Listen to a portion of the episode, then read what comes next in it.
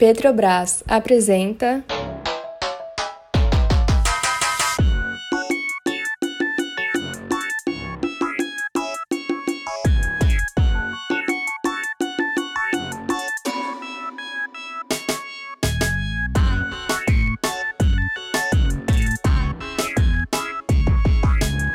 E aí, galera? Tudo certo com vocês? Como vai, GG? Tudo ótimo, meu amigo. Muito obrigado por me receber aqui nesse podcast, que tá fazendo um sucesso danado, né? É, pela primeira vez você aqui, né? Me conta um pouco aí sobre sua vida. Ah, então, eu tô, né, numa fase de mudanças, assim, né? A quarentena faz a gente olhar mais pra dentro, né?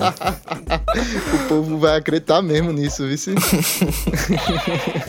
Ó, fala um pouco aí sobre o que vai ser a pauta de hoje. Temos um convidado especialíssimo. Um convidado especialíssimo que é justamente ele, o Rei Pelé. Não, é brincadeira, é o Riquelme na batera. É um outro rei, né? Um outro rei, o rei do ritmo. O rei do ritmo, olha aí. Essa eu inventei agora, eu não sei de onde saiu. Rei do ritmo, Riquelme na batera. Mas o pessoal também já sabe, e já sabe por quê. Porque foi gravado ao vivo. Sim. Com plateia. Exatamente. Pela plataforma Zoom. Um alô pra toda a galera que faz a plataforma Zoom. Vale os agradecimentos pra Bernardo, né, GG? Por nos ceder aí. Vários agradecimentos pra Bernardo Oliveira, meu amigo lá da, da Audio Rebel, que nos cedeu o Zoom pra gente gravar essa conversa com o Riquelme. Foi um formato novo que a gente testou, com uma plateia fazendo pergunta, interagindo junto com a gente, com o nosso convidado Riquelme.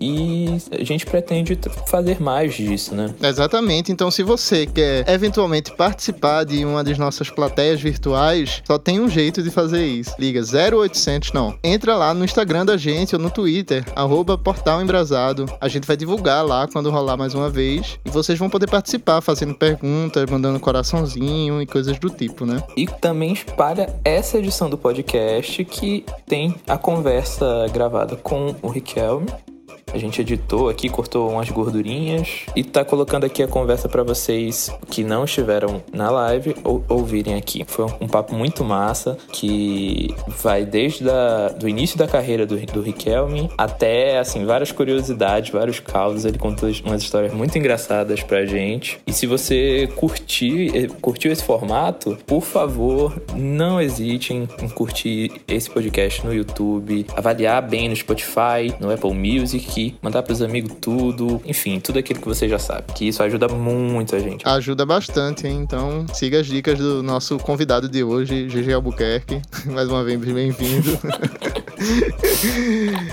ah, e vale dizer também, GG, que esse, essa conversa com o Riquelme, ela foi tão boa que ela vai ser dividida em dois podcasts. Então, o próximo episódio da gente não vai ser um espetinho. A gente vai deixar uma última parte da nossa conversa com o Riquelme, que, assim, sem querer criar falsas expectativas para vocês, mas é o melhor episódio do podcast até agora para mim, assim. É o próximo. Então, já fiquem ligados que daqui a 15 dias a gente volta com o melhor episódio do podcast Embrasado, que é a segunda parte da conversa com o Riquelme. Prometeu, hein? Prometeu, tem que entregar. É, e tem que, tem que escutar o primeiro inteiro, né? É bom que já cria esse. Mais uma vez alimentando a chantagem aí. Tem que ver o Matrix 1 e depois ver o Matrix 2, né?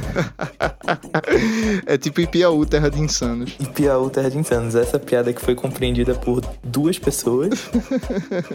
As pessoas agora vão procurar no YouTube. Vamos deixar de conversa e vamos mandar uns alôs? Vá. Puxa aí. Eu quero mandar um alô pra Thaís Aragão, que acompanha a gente lá no Twitter e tal, tá dando uns retweets, fazendo comentários legais. Muito obrigado, Thaís. Tamo junto. E também quero mandar alô pra o Homero Baco, que também tá lá pelo Twitter. Então, se você interage com a gente, você ganha alô. Olha aí, o Clube de Fidelidades Embrasados.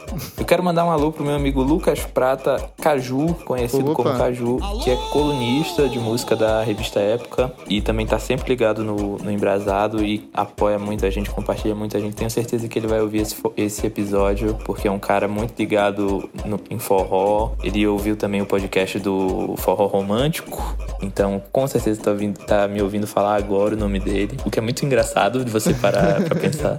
Dilatando espaço-tempo aí, ó. É, então. Ele, eu tô falando agora e ele tá me ouvindo daqui a pouco. Mandar um alô também para Douglas Alves, que mandou uma mensagem pra gente lá no Instagram do Embrasado, uma mensagem muito legal, que era perguntando justamente se as bandas punks do Alto do Zé do Pinho, como Devoto, lá dessa região das favelas do Recife, né, podem ser pensadas também como música periférica e tal. E aí a gente teve uma conversa bem legal, assim. Tem a ver com um texto que vai sair em breve no portal embrasado.com, uhum. recomendo esse site, e que tem a ver com algumas questões que a gente já discutiu também no podcast, no episódio 003. Então, essa ideia de o que é uma música periférica, a gente já vem pensando e vai discutir com mais detalhes em breve. Boa. Podemos ir agora pro quadro de lançamentos? Podemos, né? Porque senão vai virar um outro podcast isso aqui. Vamos embora, vamos embora. Lançamentos. E aí, GG, quer abrir o quadro hoje? O que é que você tem de novidades? Quero, quero, quero, quero, quero. Eu quero começar com Thierry Macedo, hum. um rapper de São Roque, interior de São Paulo, com uma música chamada Falei Pro Menor. É uma música muito forte que lembra muito o Jonga, assim, pela levada mais agressiva, assim, e o tipo de rima que ele faz também. Uhum. E é um cara que é muito novo, tem 21 ou 22 anos e já tem um trabalho muito forte. Essa música é muito incrível, muito potente, visceral, e é um cara que também tá expandindo o trabalho dele para outras áreas, assim. Ele abriu uma marca de roupas Olha. dele mesmo, assim, e eu, eu vejo isso, um cara que é muito novo e tem muito potencial, assim. Então a gente fica de olho nele para ver que ele vai ainda criar muita coisa brilhante, assim, tem um caminho vasto pela frente. Recomendo muito. Thierry Macedo, falei pro menor. Boa. Você indicou um artista novo, né? Jovem, uhum. eu quero revirar as raízes da, da música paraense e indicar uma música nova do mestre da guitarrada Aldo Senna, que lançou recentemente e tá exclusiva só no Facebook. Não tá no YouTube, não tá em outro canto. Isso é curioso. É uma música que se chama Meu Rei. Olha aí. É um brega, né? Aquele brega mais lento para se dançar, coladinho e tal, bem gostoso. E, pô, Aldo Senna, pra quem não conhece, pra quem não tá associando o nome à pessoa, aconselho vocês a dar uma pesquisada aí no YouTube por Lambada Complicada, que é um clássico da música brasileira, assim. Você acha que não conhece até escutar e falar, pô, já escutei essa música várias vezes na rua, sabe? É um dos precursores da lambada no Brasil, um dos maiores uhum. guitarristas, né? O mestre da guitarrada junto com o mestre Vieira, já falecido. Enfim, música nova do rei, né? Tem que reverenciar ele aqui. Ainda mais eu que sou babão da, da música paraense, né? eu também quero indicar uma raízes, assim, que é a websérie Acesa, que é é da cantora pernambucana Alessandra Leão. O que, hum. que é essa hum. websérie? Essa websérie antecipa o próximo disco dela e mostra um, uma série de imersões da cantora em centros de cultura popular no Nordeste. Então, ao longo dessa websérie, ela vai entrevistando pessoas é, importantes em diversas manifestações musicais da cultura popular nordestina. Eu quero indicar especialmente o episódio com Odete de Pilar, que é uma cantora de coco da Paraíba, e o episódio com o Babalorixá Paivo, que é do Quilombo Urbano da Xambá, em Olinda. Assim, são episódios que mostram muito como a tradição ela se renova a todo momento, a cada festa que é realizada, né, por essas pessoas. Não é nada folclórico, Sim. estático, é, parado no tempo. Boa, muito interessante. Eu não estava acompanhando, mas bom saber. Até eu vou pegar essa indicação. Pois é, cara, tem vários episódios e tá rolando desde março, eu acho. Assim, me passou batido também. E, e aí, a cada semana tem um episódio novo. Vale muito a pena. Irado. Até eu peguei a dica agora. Anota. O link é esse aqui, ó. https, dois pontos. Brincadeira. Os links estão no post em embrasado.com. Eu tô igual aquela propaganda do Silvio Santos, assim, né? Compre Jequiti, compre Jequiti. Agora, é, vou fazer minha saideira. Eu quero indicar um brega romântico que tá estouradíssimo aqui no Recife. Se você é recifense, você com certeza já conhece. Mas para quem não é daqui, eu gostaria de apresentar para vocês Onde Estás, um feat da banda Sentimentos com o MC Tocha. E essa música é muito interessante por dois motivos, assim. Primeiro, pelo MC Tocha. Ele é um cara muito tradicional no brega funk aqui, mas ele sempre dialogou com brega. Brega romântico e tal, esse para dançar coladinho, bem mais lento. E... Brega de banda. Brega de banda, exatamente, como é conhecido aqui. E agora, é, desde o começo do ano, assim, ele vem lançando sucessos de brega romântico, né? E revivendo isso que quando o brega funk começou, né, GG? Uhum. É, começou já exatamente disso, dos MCs de funk que estavam se aventurando em cantar brega romântico, né? Um pouco mais acelerado e tal. Então ele já tá trazendo de volta essa parada e eu consegui conversar com ele. Inclusive, convido vocês a darem uma olhada na matéria que já deve estar lá no embrasado.com.br sobre essa música. E ele me fez um comentário muito bonito, assim. Eu perguntei sobre a música e sobre é, pegar músicas mais antigas para fazer versão, né? E ele me disse que a intenção é apontar para o futuro, revivendo o passado e vivendo no presente. Coisa fina, né? É, poeta. É muito massa. É- e é uma música que tá estouradíssima. Tem uma dancinha bem TikTok, assim, que foi lançado por um influencer e dançarino daqui do Recife. Então dá pra você também gravar e marcar lá, arroba baile embrasado, arroba banda sentimentos, arroba MC Tocha e arroba Rei das Coxinhas. E... E é isso, Banda Sentimento, Onde Estás? Uma versão maravilhosa de uma música reggae do começo dos anos 2010 aí, e é essa a dica. Podemos ir pra pauta? Eu vou indicar mais uma também, só uma, e que tem a ver com isso que você tá falando, que é o set Homenagem aos Relíquias do DJ Matt D. Matt D é M-A-T-T-D.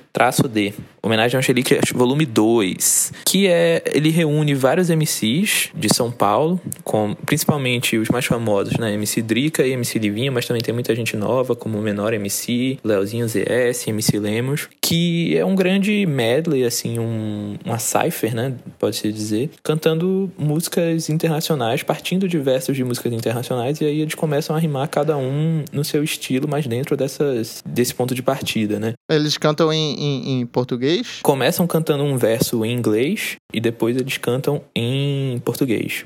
Aí tem música de Michael Jackson, de Snoop Dogg, 50 Cent, Black Eyed Peas, Akon, Ja Rule. Entendi. É muito esse essa black music do começo dos anos 2000, né? Sim, embora também tenha Tem o Michael Jackson. É. Sim. E também tem um cara do trap mais recente que eu não lembro. Isso porque no volume 1, o Homenagem aos Relíquias, volume 1, que tem quase 30 milhões de views, era de músicas nacionais. E aí, músicas nacionais tipo Nat Roots, Charlie Brown. Mas é muito legal porque é de funk, assim, você ouve os caras cantando e aí você identifica o funk ali, mas a batida não tem nada a ver com funk. Já é uma coisa meio rap, meio RB mesmo, não. assim. Bom, agora que a gente terminou, vamos pra entrevista, né? Vamos pra o auge da nossa carreira aqui. Vamos lá, vamos ouvir Riquelme falando. Vamos lá. O podcast Embrasado é um projeto aprovado pela Lei Federal de Incentivo à Cultura, com patrocínio do Petrobras Cultural. Realização: Secretaria Especial da Cultura, Ministério do Turismo, Pátria Amada Brasil, Governo Federal. Então, gente, que dia especial, né? Numa sexta-feira, a gente está recebendo aqui ninguém mais, ninguém menos do que Riquelme na batera. Vou Uma fazer lenda, uma, né? uma lenda, porra. Não, que aplausos, felicidade. Eu porra. acho que a gente Pelo tá, amor de Deus, cara. A gente tá no Nossa. auge do, do, do embrasado agora, né? Eu tô Depois no auge dessa. da vida, não tô no auge do Embrasado. Fazer uma apresentação para ver se alguém não conhece Riquelme, onde você estava nos anos 2000, onde você está atualmente também, né? Porque, enfim, mas fazer uma brevíssima apresentação. Riquelme começou a tocar bateria com 13 anos, já gravou com Cavalo de Pau, Mastruz com Leite, Calango Aceso, Aquários, passou aí 14 anos como baterista da Aviões de Forró, dois anos e quatro meses, né, Riquelme, com Solange Almeida. E hoje tá em carreira solo com Day Melo, Dai Melo, não sei como é que se pronuncia, você fique à vontade aí pra me corrigir. É, isso mesmo, dá mesmo. E é isso, pô, Ri- Riquelme, seja muitíssimo bem-vindo, que honra ter você aqui, meu Deus do céu. Ô, cara, eu que agradeço em estar aqui conversando com vocês. A gente já tinha se falado para fazer um, é, a gente ia fazer uma apresentação junto lá em São Paulo, mas não foi possível por causa da pandemia, né? Sim. Infelizmente. Mas Deus sabe o que faz, né? Assim, proporcionou esse encontro maravilhoso que eu fiquei feliz quando você chamou para me participar. E mandar um abraço para essa galera que está assistindo aí, que hoje tem muito, hoje tem muito papo legal, viu? Com certeza. É, só ressaltando aqui rapidinho, é, a Dai Mello, quando eu saí da Sol, eu montei o projeto junto com ela, aí depois eu, a gente não deu mais continuidade por causa da Hum. pandemia, entendeu? Aí a Uhum. gente parou, aí eu fiquei só é, gravando, né?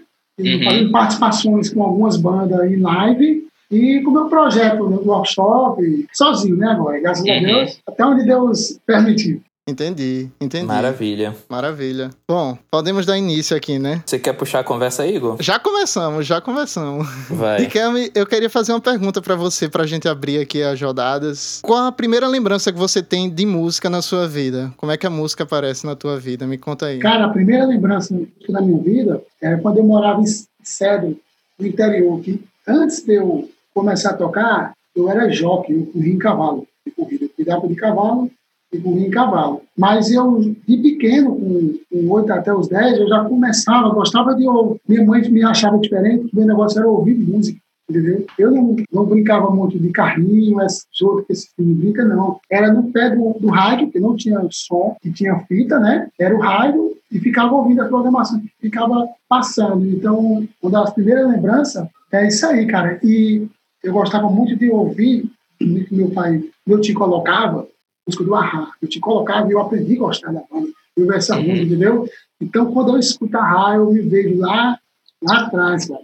De volta pra Cedros, O que né? você ouvia nessa época era esse pop, assim, internacional. Ahá. Isso, cara. Ele, ele gostava muito é, de coletânea né, internacional. Era Ahá, ele gostava de Madonna, Guns, essas bandas, entendeu? E meu Uhum. pequeno, eu era obrigado a ouvir porque o som era dele. Então eu tinha que ouvir o que ele botava, eu aprendi a gostar. Graças a Deus ele tinha um bom gosto, né? Sim. Ô, Riquelme, e eu, eu vi você falando que, assim, quando você começou a se interessar por instrumento e tal, você não, não começou com uma bateria de verdade, né? Você começou fazendo uma bateria de lata. Como é que é isso? Conta essa história. Eu comecei a me interessar por instrumento, por bateria, que eu já fazia a música tocando na rádio, eu fazendo o ritmo, tocando na minha nas pernas. né? Uhum. Aí eu cuidava do cavalo. Eu ia trabalhar, passava o dia todo cuidando desse cavalo e voltava de nove da manhã às cinco da tarde. Aí o, o tempo era pouco. Era mais na hora de almoço, que tinha uma hora que eu parava, que eu tocava uma músicazinha e ficava tocando. E, cara, terminou que eu comecei a esquecer da minha obrigação que eu tinha de cuidar do cavalo do cara, sem nem perceber e me dedicando mais porque querer tocar. E teve um dia que o cara chegou e disse: Ah, não comi desse cavalo. Deixou os cavalos passando fome. Cara, eu deixei o cavalo com fome, cara, um dia lá. Eu fiquei tão empolgado que deixei o cavalo com fome. Ele pegou e disse: Ó, oh, você vai escolher o que você vai querer. Ou você vai com esse negócio dessas suas. Ele, chamava, ele falava assim: vai continuar com essas suas batucadas aí, ou vai cuidar dos cavalos? Ele, não, pois eu vou, eu vou sair. Aí pronto, eu saí. Aí eu disse: eu vou fazer uma bateria para mim. Aí peguei duas tampas de. Tem aquelas latas de doce que tem a tampazinha de flama? Sim, peguei duas tampas daquela, fiz o chimbal. Peguei um pedaço de madeira quadrada, cortei bem direitinho. Fui na oficina, peguei uma mola do motor do Fusca para fazer o pedal, né? A mola do, a mola do motorzinho do Fusca. O pedal. Aí peguei as latazinhas de mucilon, tirei as tampas de cima, botei uns plásticos e fiz os tons. E o meu bumbo era uma descarga daquela de banheiro, de plástico, aquela descarga quadrada, branca. Ali era o meu bumbo, entendeu? E eu comecei ali. Aí, então, quando eu tocava as músicas que eu gostava, eu partia para cima, começava a acompanhar e ficava tocando só. Meus vizinhos lá e disse, rapaz, não sei para que esse menino foi deixar de cuidar de cavalo, porque agora ele acaba com o sono da gente aqui. cara, comecei aí, cara. Não foi muito diferente do que a galera, que a galera começa hoje, entendeu? Na bateria de lata. Então, isso parece que é uma- meio que uma, uma tradição, é uma cultura, né? Eu tava. Hoje mesmo eu conversei com um cara que ele é da Fundação Casa Grande, é lá no, é, no Cariri. E tem bandas de lata, assim, bandas infantis que são bandas de lata. Lá tem a banda Os Cabinha, por exemplo. Isso era meio que uma brincadeira, assim, comum entre as crianças de montar baterias de lata e fazer bandas de lata. Tu, tu sabe um pouco sobre isso? Cara, eu vivi o seguinte, quando eu comecei a me interessar pela bateria, quando eu fiz minha própria bateria, eu comecei a me inspirar em alguns bateristas, porque eu não ia festa porque eu era de menor. Mas quando as bandas iam tocar na minha cidade, à tarde eu ia olhar passar de som, entendeu? Pequeno. E eu fiz a bateria, juro pra você, eu fiz a bateria de lata naquele tempo, porque eu já sabia que era isso que eu queria pra mim. Com que idade você tinha? Que Eu idade fiz você uma tinha? bateria com 10, 11 anos, entendeu? Primeira bateria. Foi aí que eu fiz, eu comecei em casa a tocar. Quando eu fui pegar uma bateria profissional, na banda de música lá da minha cidade, e lá estava com. ia fazer 13, estava com 12. Quando eu cheguei, que eu me sentei na bateria, cara, eu nem acreditei que eu estava sentado na bateria de verdade. Eu não conseguia pisar no pedal olhando, meu Deus, será que eu estou aqui mesmo, entendeu? Que foi aquela emoção que eu senti quando toquei pela primeira vez. E ali começou tudo. Foi que veio mesmo de verdade, eu disse assim, olha, eu não quero ser tocando na minha vida, eu quero ser um músico, quero ser um baterista. Eu, eu aprendi a amar esse instrumento desde dele, quando eu comecei a tocar na lata. e, e, só, só uma, uma dúvida. Tinha outras crianças assim, no teu bar, na tua cidade, que tinha mais bateria de lata? Tinha mais gente fazendo isso também? Tinha, tinha alguns, alguns que tinham. Uhum. Ficava, dava aquele horáriozinho ali, chegava do colégio, um ia tocar, mas tinha uns que só fazia e só tinha empolgação. Passava uma semana, tocava depois, via lá e deixava, jogava. Era mais uma brincadeira de criança, né? Isso, mais uma brincadeira de criança. Eu já pensava diferente. Eu pensava em ser o baterista e, e um dia tocar em banda grande, entendeu? Meu pensamento. Uhum.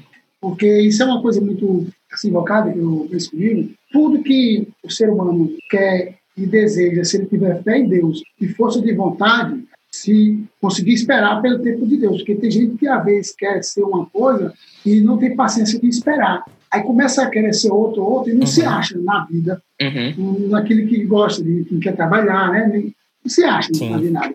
Então Sim. eu acho que muito importante assim, eu me achei é, para mim o que eu queria ser, porque desde o início que eu queria ser baterista, na minha cabeça eu pensava uma coisa, cara, eu ainda vou passar na televisão. Acredita?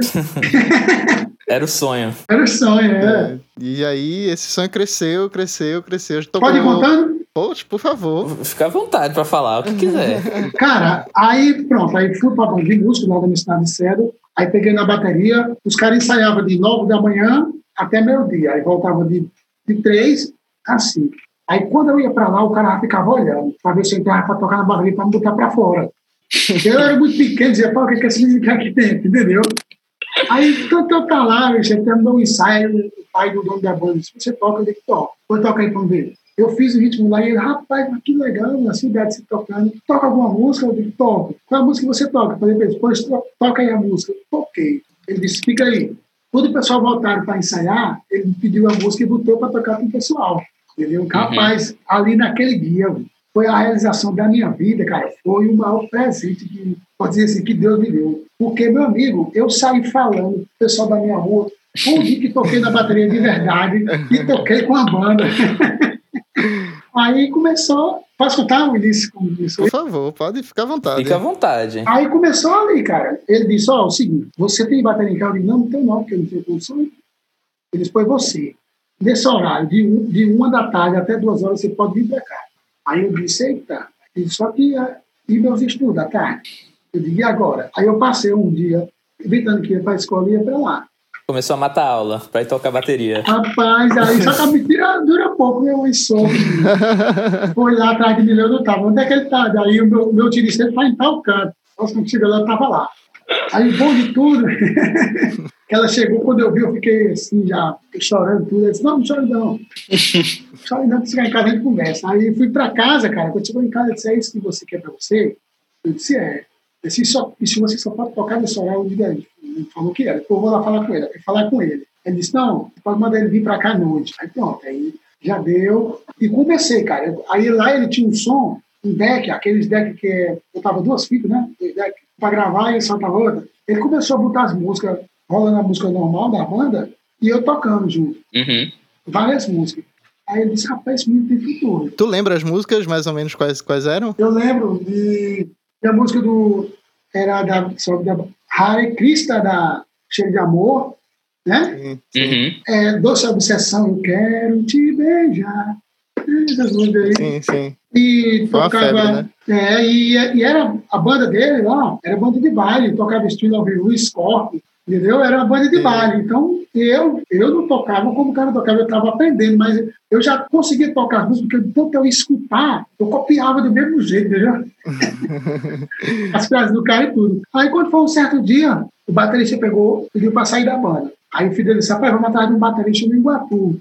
E da minha cidade de Iguatu dava 60 quilômetros. Então, o pai dele disse, não, cara, tem um baterista aqui. Aí quem era aquele menino? O cara disse, meu Deus, não aguenta tocar meia hora. Tem que ter resistência, né? Muscular e tudo. Tinha, cara, eu nunca tinha tocado e realmente ele tinha razão. No Maguinho, o cara disse, não, vou fazer o seguinte, eu vou trazer o cara para tocar na banda e vamos botar ele para ficar tocando junto com o cara ele vai começar a tocar. Aí o cara comecei, e as bandas eram cinco horas de baile que tocava. Sim. Aí, como eu já estava ouvindo as músicas da banda, aí o cara começou tocando lá e disse: Olha, isso aqui vai ficar ajudando. Aqui, que é, disse que era da família dele, o cara não perceber que eu ia entrar no lugar dele depois. Já tava tramado, né? O golpe, assim. É. Aí comecei, o cara tocava 50 músicas, eu tocava duas. Aí fui tocando duas, três, quatro, cinco, seis. E às vezes eu atrasava um pouco, o Guilherme chamava pra trás e dizia, bora, mano, Segura o ritmo, né? Segura o ritmo, é porque não tem resistência ali, era a minha primeira banda. É, você passar, por exemplo, uma música de três minutos, você passar na mesma pegada, mesmo andamento, sem poder correr, não diminuir, né? Eu não tinha como, eu tava dando início ali. E ali começou, cara, que quatro, uns quatro meses depois, eu já toquei uma festa sozinho. Aí pronto, meu amigo, a felicidade só. E comecei a ganhar dinheiro. Meu primeiro salário que eu ganhei, eu me lembro ainda. Viu? Primeiro salário que eu ganhei. Tu lembra quanto foi? Lembro, foi 20 reais. 20 reais por 5 horas de festa. Sim, não, na semana, pô. Na semana. Na semana. Mas o cara dizia, ó, você tá aprendendo a tocar aqui, né? Tô ensinando, você vai querer dinheiro? Cara. Rapaz, isso tudo era vontade. Eu fiquei muito feliz. Cheguei em casa, peguei o dia dele e disse: Ah, tô ganhando dinheiro, meu pai. Opa, que bom, guarda. Aí, cara, eu comecei. Aí, então, quando eu assumi a banda para tocar som, meu pai, ele era maquinista de trem, né? Uhum. Aí, ele foi transferido da minha cidade, de Cedro, para Quixadá. Aí, tinha uma banda que tocava lá, o nome era Banda Azul de Quixadá que é uma banda que tinha um baterista que eu sou muito fã desse cara, Paulinho. Foi o baterista que foi uma grande inspiração minha, que eu vi ele tocar e quando eu vi aquele cara tocar, eu disse, é esse instrumento que eu quero pra mim, eu vou tocar com esse cara. Você vai ver como é as coisas de Deus. Aí, a posso ir contando já? Por favor, fica à vontade. vontade. Aí meu pai foi transferido para Quixadá e o pai chegou para mim e disse, ó, é o seguinte, a gente vai ter que ir embora. Aí eu fiquei triste, porque já estava tocando uma banda na minha cidade. Tocava na bateria de lata, tocando na bateria de verdade. Chorei, Pô, fiquei muito triste demais. Então, meu Deus, meu Deus, será que acabou aqui? Eu não acredito, não. Mas aí, eu digo, nós vamos para onde? Nós vamos para Quixadá. Quixadá, é, Quixadá era a cidade do Paulinho. Aí, beleza, a gente vai passar dois meses aqui, e mês a gente vai. Durante esses meses, a gente se aproveita para avisar para o pessoal já, agradecer o pessoal pela oportunidade que me deu, e eu fiz isso aí. Aí conseguiu da banda azul vir tocar na minha cidade, na praça. Uhum. Aí eu fui tentar falar com o Paulinho, que é esse batalha que eu sou fã dele. Eu cheguei lá que chama ele, ele muito, eu muito novo, ele me viu, deu pouca atenção, entendeu? Aí o cara, ei, eu subir do palco, ei, rapaz, deixa daí, não pode ficar aqui em cima, não. Aí eu desci, né? Consegui chamar ele. Ele veio, o que é? Eu disse, cara, eu só queria falar para você que você é um cara que eu sou muito fã, seu trabalho, inspiro em você e, e penso um dia tocar com você. Ele, Pô, que massa, cara. Legal. Eu disse, você pode passar alguma coisa para mim? Aí ele respondeu assim, se você trazer uma dose de dreia para mim, eu passo. Acredita, cara? Aí eu disse, eu trago. Eu fui lá em casa, pedi dinheiro pro meu pai, disse que era para comprar um negócio para mim. Fui lá, comprei um copozinho de dread, aqueles copinhos pequenininho. Com pirraia, né? Com um copo de dread na mão. Isso, o cara não queria nem me vender, mano, do bagulho, porque eu, eu falei pra que era. Ele disse, agora você me espera na esquina, que é pro, pro dono da banda aqui não. Eu disse, tá bom. Aí eu trouxe o copo de dread, botei na esquina, perto do pé de pau, e passei e chamei ele. Ele veio. Aí ele sentou, conversou comigo, pegou o nome, eu falei. Aí deu um gol na dread. Aí começou a falar, não sei o que, não sei o que, não sei o que, deu outro gol, acabou. Aí eu disse, pronto ele agora não vai passar mais nada para mim, porque ele já bebeu uma vez. porque ele, depois que ele tivesse bebido, ele passava se quisesse, né? Sim. Aí ele disse: Olha, eu vou passar aqui um exercício para você fazer, que esse aqui é o que vai te ajudar muito, entendeu? Que é o carro-chefe de tudo. Aí passou o Papa-Mama para mim, que é um exercício que a gente usa, que ele serve para desenvolver velocidade, tanto na mão esquerda como na mão direita, entendeu? Uhum. E, cara, e, e eu fiz direitinho o que ele falou pra mim, comecei a fazer malhar em casa, beleza. Aí avisei pro menino da banda, que estava saindo da banda, aí dois meses depois, fui embora para Quixadá, que é a cidade dessa banda, da Banda Azul. Quando eu cheguei lá, no quarto, não conheci ninguém, aí o meu pai alugou uma casa lá, eu cheguei pro dono da casa e disse, amigão, onde é aqui a sede da Banda Azul? O cara, cara, é tudo por aqui. Aí o cara, ó, e eles ensaiam de quarta e quinta. Eu disse, pois pronto, eu vou lá. No outro dia me levantei bem cedinho e fui lá. O cara me levou lá. Um dia era, quando eu cheguei lá, que esse cara me viu e disse, poxa, tá perdido aqui, é? Pegando o link, Riquelme, o Rafael Andrade tá perguntando aqui no chat: o que é que Paulinho tinha que você gostava? O que é que te chamava atenção nele tocando? Cara, o, o que chamava atenção no Paulinho tocando era a classe como ele tocava. Ele fazia as frases, você pensava que o cara não estava fazendo frase, a, a, esquerda dele na caixa tocando era muito bonito. Ele tocava um pouco meio que parecido com o Serginho do Roupa Nova. Serginho é um batera muito clássico tocando, toca muito bonito. Você só vê os pratos balançando, mas você não vê quando ele tocando os pratos entendeu? E tu já estava ligado nisso, já naquela época. É, cara, isso já me chamava atenção. Eu digo, eu vou por esse caminho, esse cara é muito massa, entendeu? Então, o que me chamou a atenção em Paulinho foi isso aí, entendeu? Uhum. E isso foi uma coisa que se viu para mim trazer comigo o que eu queria, entendeu? De contexto. Aí cheguei lá, ele me deu atenção, conversou comigo, cara, que, legal você tá morando aqui, eu morando aqui, contei que meu pai foi embora. Ele disse, beleza, eu vou ali no ensaio de uma banda, quer comigo? Fui. Cheguei lá, pô, começa com de Deus. Ah, sei nada, cheguei lá, no ensaio da banda, estavam todos os músicos, menos o baterista. Acredita, cara? Aí... Todo mundo olhando, né? Eita, se pelo menos tivesse alguém aqui que soubesse tocar, né? Rapaz. Foi, foi, foi, foi realmente sem medo, velho. Deus me botou na hora certa, no canto certo, junto com ele. Aí os caras, quando viram ele, Paulinho, rapaz, tudo bom? Como é que tá? Os caras, tudo, todo galera lá, os, os fãs dele. E não, cara, legal, eu tô indo aqui na casa do amigo aqui, passa aqui pra falar com vocês. Cadê o Vandeco, o baterista? Não, não tá aqui não, esperando ele chegar. Ele disse, só falta ele, ele disse, tá aqui o baterista comigo, olha.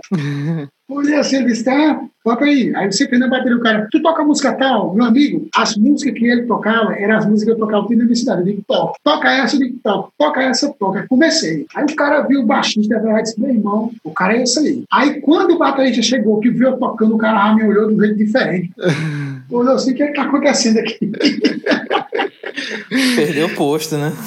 Cara, disse, que festa é essa aqui? No meu quintal, ficou lá do... Aí o cara disse, ó, que é amigo de Paulinho, é, vem passando aqui com ele aqui, eu tirou o som aqui quando você chegava. Aí ele tocou, peraí que eu quero conversar contigo, ele era o dono da banda. Aí, cara, o de Deus, me chamou e disse naquele mesmo dia: quer ficar tocando aqui comigo e me ajudando? Poxa, era tudo que eu queria, meu amigo. Então, você vê como é as coisas de Deus, né? Isso que primeira semana ainda que Isso. você tinha se mudado. Isso, cara, aí já fui por banda Bom Livro, que é a banda de lá, que é uma banda pequena, que é a banda pop da minha cidade era a Banda Azul e a Black Banda. Que a Banda Azul era que Paulinho tocava. Aí comecei a tocar junto com esse baterista que ele cantava também. E aí ele ia cantar e eu ficava tocando a bateria, minhas músicas. Fiquei revezando com ele. Depois ele não tocou mais, eu fiquei tocando só. Aí começam as coisas. Um ano e oito meses passei lá. Aí o Paulinho saiu da Banda Azul. Quem recebeu o convite? Eu, fui pro lugar uhum. do cara, na banda que ele tocava e a banda que eu era fã. Fiquei com as coisas de Deus, né?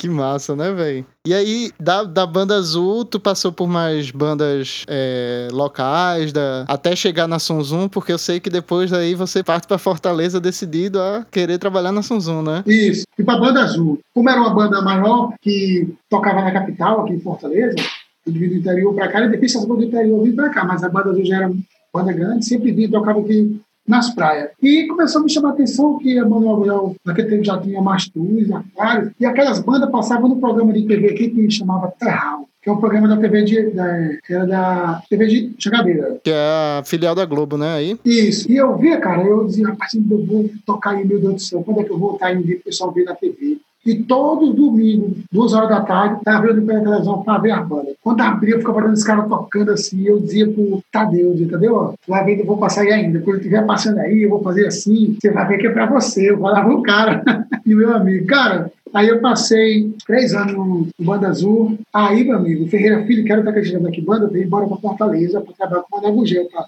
produzir as bandas lá. E eu conheci o Ferreira mais de ver, assim, gostar do trabalho dele de vista, porque eu não tinha muita amizade com ele. Até porque eu era muito novo e a galera dele era outra. Sim, sim. Só pra localizar quem tá perdido na conversa, Ferreira Filho foi o produtor por muito tempo da Sonzum, que era o selo, a gravadora da Mastruz com Leite, da Cavalo de Pau, de todas essas bandas que fizeram muito sucesso no forró dos anos 90, começo dos anos 2000, né? E isso é o produtor, ainda hoje tá aí, da Ferreira. Sim. Um grande produtor. Riquelme, na sua visão, assim, qual que foi a importância do, da Sonzum para esse mercado do forró naquela época? Cara, a importância da Sonzum para esse mercado do forró foi abrir portas o forró, esse forró eletrônico, que não tinha aqui antes, tinha o forró. Luiz Gonzaga, Dominguinhos, Elba Ramalho, que Elba, Elba sempre gravou forró e balada, né? Elba é bem, uhum. versátil, né? Elba Dominguinhos. Uhum. E, na realidade, nosso rei maior do forró é o Luiz Gonzaga, né? E a Sonzum, o Márcio Leite veio com um esquema diferente,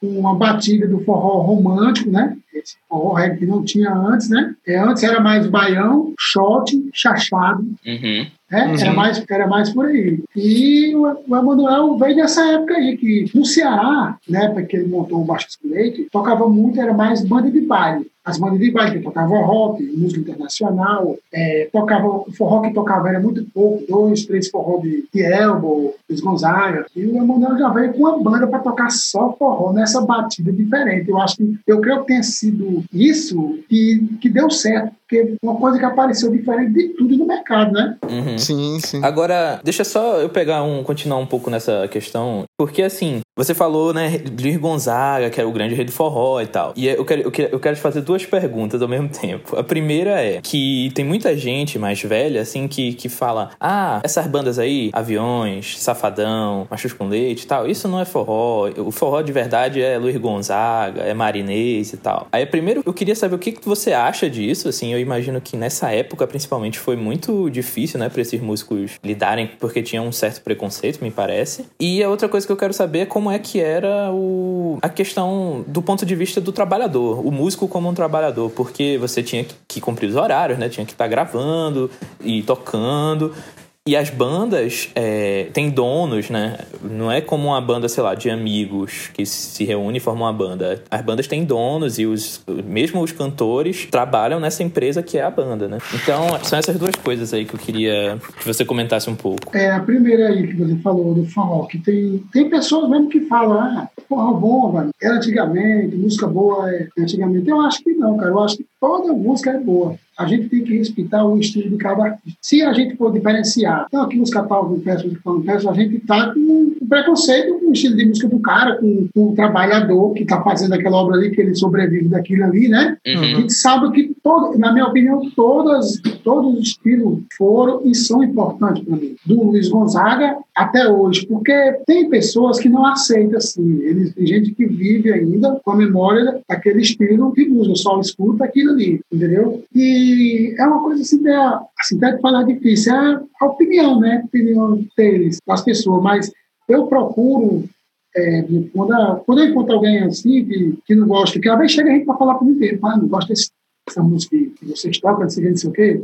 Ah, é, beleza, beleza. Eu escuto, mas também não vou dizer nada, que é a, é a opinião do cara, né? E como Uhum. você disse, e a gente encontra, cara, muito isso aí é, acontece em outros estilos musical, em, rock, em, em pagode, que não gosta de, de música tal. Isso nunca vai igual, o- ou igual racismo, né? Não Uhum. vai acabar nunca, né? E qual foi a que você me fez? É coisa do, do trabalho, assim, como é que é a rotina de trabalho no- com estúdios, com shows, né? Porque as bandas têm donos e você. Mesmo o cantor, né? Tipo, no avião mesmo, Xande e Solange, os caras trabalhavam numa, numa empresa que tinha um dono, né? Isso é o seguinte, a rotina de trabalho da gente, a gente que trabalha em banda é um trabalho que vive praticamente para a banda, porque no meu caso eu chegava dia de chegava na segunda-feira às vezes em casa, na terça eu já tinha que viajar. E como os cantores da banda, alguns, a maioria dos cantores dessa banda maior são sócios, são donos, eles vêm de avião para casa, entendeu? Eles têm a prioridade. E claro, a gente tem que respeitar, porque são os cantores, né, cara? Uhum. A- E a gente que é músico acompanhante, e não temos sociedade, então é igual aos outros. Vem no ônibus, o cantor vem, tem mais prioridade, para casa. E mesmo ele sendo dono, uma coisa que eu admirava, você falou o Xande. Xande, ele era dono da banda, mas ele era um cara que ele chegava de de segunda-feira em casa, chegava às 8 horas da manhã, e 10, 11 horas ele estava lá na empresa já. Como é que tá? Ouvia muito opinião até de de música, de compositores, entendeu? Que é difícil. Tem, tem gente que, por ser dono do negócio, bota uma pessoa para fazer aquilo. Não se envolve tanto. Eu acho que é por isso que às vezes, muitas bandas não dão certo, porque o artista não quer se envolver e às vezes o cara quer brindar o artista daquilo. Não. O cara tem que ver, o cara tem que sentir aquilo, porque não tem um cara que conheça melhor o que toque, ou que, o que o povo gosta, Que não um gosta, que é um cara. Tá ouvindo? Eu tô ouvindo. Não tem é, é, Estamos coisa ouvindo. melhor do que o cantor para entender o que o pessoal gosta ou não gosta, né? Então, se ele for focado 100% no caso como ele era, que era dono e administrava junto com o pessoal e estava sempre com a gente, é por Uhum. isso que muitas vezes o projeto daquele artista dá certo, né? No caso de Wesley, o Wesley Safadão, ele é 100% junto com a galera colada. Chega de viagem, já vai para estúdio, não para. Então o segredo é esse aí, entendeu? Aqui uma pergunta que a Karina fez aproveitando aqui a deixa, que era como eram os direitos trabalhistas desses músicos contratados? Tinha férias, tinha folga, o salário, como era isso? Tu achava respeitoso, tu não achava respeitoso? Como é? Fala um pouquinho. Rapaz, em relação a isso aí, eu achava é, é um trabalho normal, igual os outros pessoal. Tem carteira assinada, os músicos, entendeu? Tem o seu salário fixo. Claro que tem alguns que ganham diferenciado dos outros, que é como um time de futebol. Jogador outro ganha tanto, e a gente vive beleza com aquilo que foi acertado, né? Tinha, tinha, desculpa te interromper. Tinha, você falou em salário fixo. Vocês recebiam mensal, tinha carteira assinada? Como é? Carteira assinada e recebia quinzenal, o quinzena, entendeu? Todo uhum. quinzena recebia o salário. E quando alguém saía da banda, vai, bate suas contas direitinho, vai para o Ministério do Trabalho e paga você direitinho. É tudo bem organizado. Entendi. E esse salário fixo, ele alterava, por exemplo, São João e Carnaval, que são épocas que a quantidade de show duplica, né? Triplica até. Dependendo do artista. Tem banda, tem banda que os músicos ganham normal no Carnaval, no São João, trabalha feito um bicho e ganha a mesma coisa. E tem banda que quando chega no São João e no Carnaval o salário do músico é dobrado. Entendi. Entendeu? Isso, isso muda. Eles pagam, é, eles pagam bem, porque a banda toca muito no São João. Por exemplo, a de forró fazia 45, já fiz 45 shows no São João. Pô. Passei 30 dias sem dormir, tocando dois, três shows por dia. Caralho. Entendeu? É muito, muito pegada. Então, ah, eu na, na fase toda curtindo aquele ali, beleza. Mas eu não acho um negócio desse assim legal, cara, porque pode, você pode ter um cansaço físico, estresse, muito tempo, parava muito pouco em casa, mais com a galera na estrada, e a própria família, né? Então aconteceu isso aí. Riquelme, é, a gente você está falando aí sobre esses, é, essa rotina de trabalho e tudo. Eu queria, assim, por curiosidades, a gente quer saber também dos perrengues, né, da, de estrada, que imagino que deve ter muito perrengue, muita história engraçada. E assim, a gente vê, a gente vê Riquelme, né, um cara tão famoso, um cara tão bem sucedido e tal, aí a gente pensa, porra, ele nunca passou por perrengue, por dificuldade, a gente quer a vista Só se fala de coisa boa por aí, né, Riquelme? Eu vou, eu vou contar agora, você vai ver. Vai. A gente com aviões foi em 2003, 2002 para 2003 foi. A gente foi tocar na cidade de Imperatriz. Imperatriz. Conheço. Tem um tio lá. Cidade boa. Um abraço, Imperatriz. Um abraço pra galera de Imperatriz aí. Eu, eu, eu nunca me esqueci de Imperatriz desse dia. Meu amigo, 80 quilômetros para chegar na cidade, o ônibus quebrou. E isso nós íamos almoçar na cidade. Era três horas da tarde, a fome já estava daquele jeito. Porque o, o, dinheiro que levava era contado. Quer dizer, eu já chega que hora lá? O cara não chega a tal hora. Então, pronto, leva só o dinheiro do café da manhã. e almoça na cidade. Ah, meu amigo já estava com conta da fome, chega estava ficando azul. E olhava o cara, o motor dizia, tá perto, o cara tá, já chegar. cara, acontece uma coisa, pá, deu prego no olho. Aí, meu Deus do céu, só faltava essa. Como é que pode, rapaz? Isso, os músicos, muito dançarino, que avião tinha muito dançarino, era seis dançarinos. Aí, meu amigo, o cara disse, o, o produtor, não, eu vou na frente para a cidade pegar uma van para ir buscar vocês. Ele foi. E esse cara começou a custar, chegar em nada. Quando é fé, o, o motorista da gente para um caminhão, aí para uma carreta, o cara encosta. O cara, amigão, rapaz, eu vou lhe pedir um favor. O cara, diga, você pode levar esses músicos até a entrada da cidade e deixar no posto de gasolina na entrada da cidade?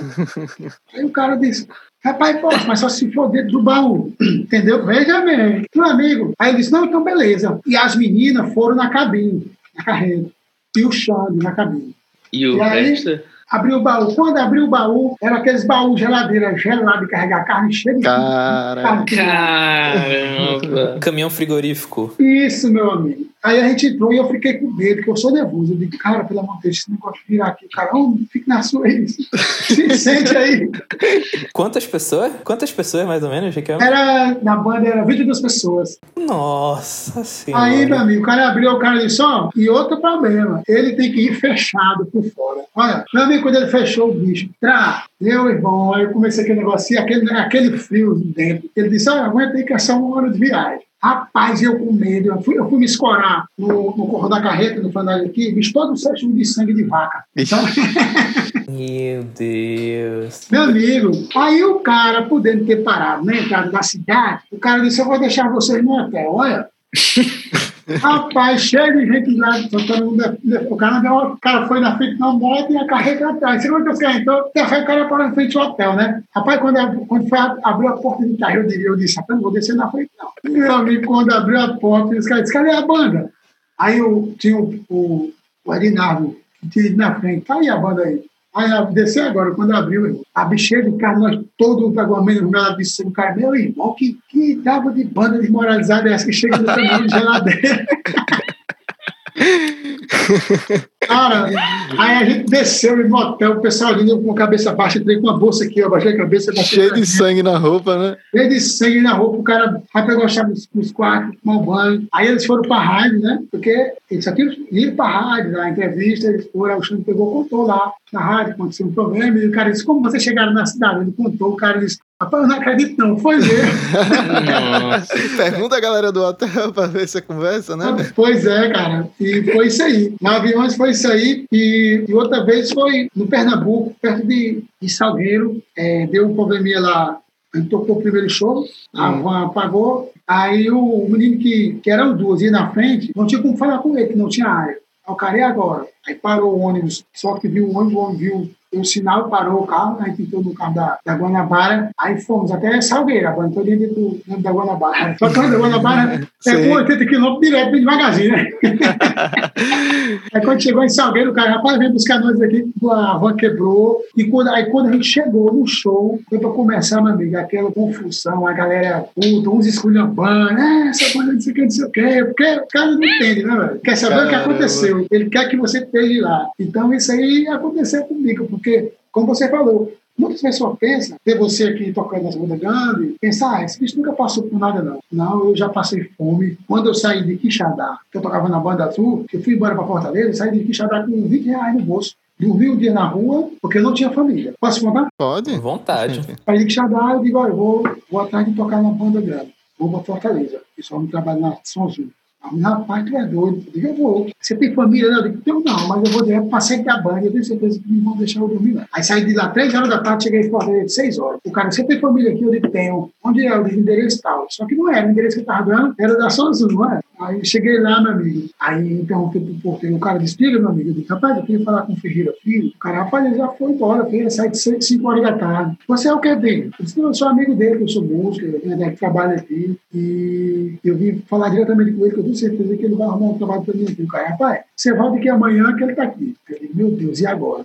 Digo, então algum começa aqui perto dele na esquina, porque eu pago de bolacha, um refrigerante, tem sobrar 12 reais. O cara veio com a bolsa, o cara, você é de fora, eu digo, eu sou de Xalhar. Eu digo, amigão, tem algum problema eu dormir aqui? Ele disse, não, tem não, pode dormir aí na calçada aí, do lado de fora. Aí, meu amigo, o meu medo era eu estar dormindo de madrugada, alguém passar, fazer algum mal, porque a gente vê hoje é, só incendiar as pessoas, fazer alguma coisa de ruim né?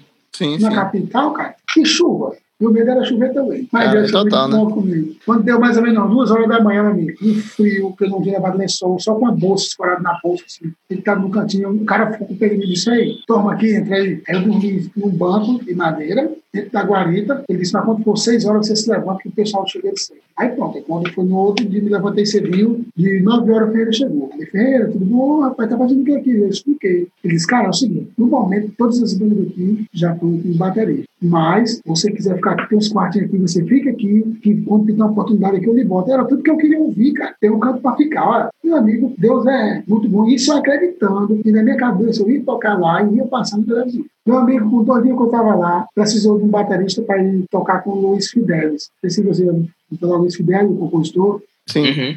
Aí o que o Silvestre, justamente o Silvestre era de Recife, um grande batera. Uhum. Ele, ele gravava muito. Ele tocou um tempo na banda Brucelose, né? Brucelose, né? A Brucelose era Sunzum também? Não, era não. Esse baterista que saiu da, da Sunzum vai tocar na Brucelose, que ele é daí. Ah, entendi. Uhum. Entendeu? Aí, cara, me deu as músicas, estão chamando lá no estúdio, eu peguei e fui lá. Quando cheguei lá, eu falei, ó, o baterista do Fidel foi embora e você vai entrar aí. Eita, que felicidade que eu fiquei. Aí já ouvi as músicas, peguei o repertório todo e botou. E, a, e o Fidel tocava muito nas casas de show da Manda Gugel em Fortaleza. Você vai ver como Deus, as coisas de Deus é inexplicável. Aí comecei a tocar com o Fidel. Com o mês que eu estava tocando com o Luiz Fidel, ele disse: Tu já gravou no estúdio? Eu disse: Nunca. Isso você vai gravar. Me levou no estúdio, botou lá para tocar música. Quando ele soltou o clipe, cara, foi eu com o Nádio e o Betão pro outro. eu não tinha gravado, né? Ele disse, porra, seguinte, ele disse, com o Alckmin, comprei um Alckminzinho, ele pegou a fita, gravou a fita todinho, um clique, pá, pá, pá, pá. Diz, escuta isso aqui, só o clique. Eu escutava, passei um dia todo dia escutando tanto. Aí tinha um amigo meu que tanto no fundo do ouvido, você tá ouvindo o que mesmo, cara? Porque toda hora tá com esse fone no ouvido. Ouvindo metrônomo. Isso, aí eu tirei, botei a presa, eu disse, rapaz, ele disse assim, rapaz, tu tá ficando doido, né? Eu disse, não, eu não, que amanhã eu vou botar no estúdio e eu vou gravar. Esse metrônomo, só pra explicar pra quem não, não, não sabe, é pra o baterista continuar, ficar no tempo certo da música, né? Isso, Riquelme? E gravar sem sair do ritmo. É, pra gravar sem sair do ritmo, que o metrônomo, ele tá marcando aqui, do jeito que você tem, começa, você tem que terminar. Se você for tocar música de, de dois minutos, batendo essa pegada aqui, você tem que passar dois minutos nessa pegada aqui. Nem pode diminuir, nem pode aumentar. Isso é porque o metrônomo serve. Aí fui no outro dia, soltou a música, no iníciozinho eu corri, mas depois comecei a, a pegar. Oportunidade que Ferreira me deu, né? Aí consegui. Aí teve um show de calores que o Emanuel já fazia para escolher cantores, o Mastruz e para as bandas dele, no Terral, nos programas de TV. Quem foi que foi de bateria? Foi eu. Aí realizou o sonho, né? De... Cara, eu nem acreditei, cara, quando o Ferreira chegou e disse, ó, oh, vai ter um show de calores aí, e são oito participantes e você vai tocar bateria. Meu amigo, eu, eu chorei, cara, emocionado. Mandou o showzinho lá pro brother? Mandei, mandei sim. O tempo todo, quando o Nogueira, a banda tava parada, que o, o Nogueira tava fazendo aqui, que ele tava de costa com a, com a banda, eu ficava assim direto. Aí, no outro dia, quando eu cheguei lá na, na empresa, os caras, meu irmão, que é que tu tava mandando tchau direto? Porra, chamando de matuto, os caras, né? Eu digo, Aí, cara, aí começou tudo aí, graças a Deus. Aí na Sonzu, tive a oportunidade de aprender a gravar em estúdio, que o Ferreira Filho me, me ajudou muito, porque me botou lá nas bandas. Toquei com o Calanga Silva, lá, com o Luiz Fidel, viajei com o Marcos Coelho e outras bandas. Aí eles disseram assim: ó, você não vai mais tocar nas bandas, porque na Aquarius você vai ficar só no estúdio. Beleza, beleza. Qual que é a diferença, Riquelme, de, de tocar no estúdio e tocar no palco? Assim, tem diferença? Tem. A diferença do estúdio pro palco, no palco você tá sentindo aqui a galera, o povão, aquele negócio pra cima, aquela energia, se tu estiver triste, ela vai te jogar. Entendeu? No estúdio não, o estúdio é aquela coisa mais concentração. Você está concentrado em fazer o que o produtor vai pedir para tu fazer. Uhum. E o músico do estúdio e o músico de palco tem diferença. Muitos que tocam em palco não conseguem tocar em estúdio. Hum. Fica, fica nervoso. Porque você vai gravar no estúdio, você vai encontrar só os melhores músicos que estão ali, igual o jogador de seleção e o jogador de clube. Tem muito jogador de clube que vai para a seleção e não dá certo. Sim. Sim. O músico de estúdio recebe mais do que o músico de palco ou é o contrário? Não, sim, com certeza, porque algum deles, até porque músico de estúdio não quer ir para a estrada, quer ir viajar mil quilômetros para ganhar um cachê. Não. Ele prefere gravar um disco e ganhar por faixa, é, ou fazer um pacote, entendeu?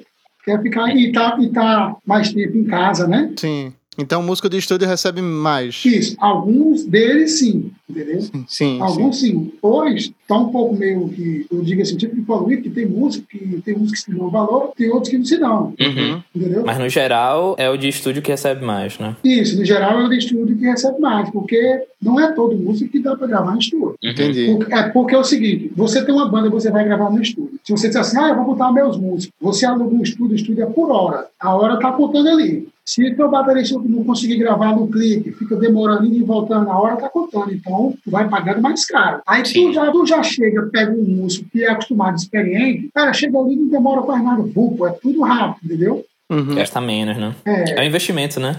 É Você investimento, gravar com é. música melhor. O Rafael tá perguntando aqui o que, que você prefere, tocar no estúdio ou tocar ao vivo, tô fazer show. Cara, eu vou ser sincero, eu gosto muito de tocar em show, velho. Eu gravo e tudo porque é, eu gosto de viajar assim, tocar bem solto. E em show eu consigo fazer isso no palco, ficar solto. Dá pra improvisar, né? Dá para improvisar. E, e no estúdio não. No estúdio eu tenho que fazer o que o produtor manda. Uhum. Entendeu? Apesar que quando eles me chamam para me gravar, é porque eles querem que eu toque do meu jeito. Então, a música aqui é essa aqui. Faz o que tu acha que fica legal aí para essa música. Então, aí eu vou com o ritmo, entendeu? Uhum. Fazer o que a música precisa para ela crescer. Eu tenho esse diferencial que eu consigo fazer isso. E tem uns músicos que vai gravar e faz só o que o produtor manda. Sim. Sim. E aí, pegando um link, Riquelme, você tava dizendo que a galera já te convida para estúdio porque para gravar, porque você já tem a sua identidade, né? A sua forma de tocar. Eles estão buscando por isso. E muito dessa identidade, dessa tua forma de tocar, aconteceu no Avião de Forró, né? Você entrou na banda e começou a mudar de verdade, assim, a forma como se tocava forró. Fala um pouquinho sobre isso. Isso, aí eu saí da Som Zoom. Quando eu fui ficar só em estúdio na Subir, para ficar gravando, eu fiquei parecido com aquele cara da Zona Total, o Severino o Quebra-Gai, né? Sim. Quando, quando o ator principal não ia, chamava o Severino. Severino, né? Sim. E lá na São João era o seguinte, quando os bateristas ficavam doentes, os caras me chamavam, botava eu, pegava o bolo de vai tocar com banda tal, fulano tava doente. Aí eu ia, tocava quando o cara se recuperava, entendeu? Sim, tapando buraco, né? É. Aí, cara, eu saí, fui trabalhar com o Dorival Passei seis meses com o Dorival, mandar um abraço para ele, que é um grande artista que eu sou fã, compositor, cantor. Uhum. Aí recebi o convite do Aviões, o Isaías me chamou. Bom, agora a gente dá uma pausa aqui para deixar vocês na ansiedade do próximo episódio, que sai em 15 dias. A conversa com o Riquelme continua e ele vai falar um pouco mais sobre essas invenções que ele participou, né, que ele criou, inclusive, com Aviões do Forró, e, é, invenções estéticas na bateria, curiosidades sobre a carreira da Aviões, enfim. Convido vocês a escutarem com a gente daqui a 15 dias. E tem o supra-sumo da conversa, velho. A gente botou Riquelme pra comentar clássicos da Aviões como Chupa Que é de Uva, Mulher Doideira, enfim, só coisa fina, assim. Vocês não perdem por esperar. Até mais. Beijão. Tchau, tchau. GG Albuquerque e Igor Marques apresentaram e roteirizaram este episódio. Manuel Malaquias editou e mixou o áudio. A assessoria de imprensa é da Buriti Comunicação. A produção executiva é de Igor Jatobá. E a trilha sonora original é de Marley no Beat. O podcast Embrasado é um projeto aprovado pela Lei Federal de Incentivo à Cultura, com patrocínio do Petrobras Cultural. Realização: Secretaria Especial da Cultura, Ministério do Turismo, Pátria Amada Brasil, Governo Federal.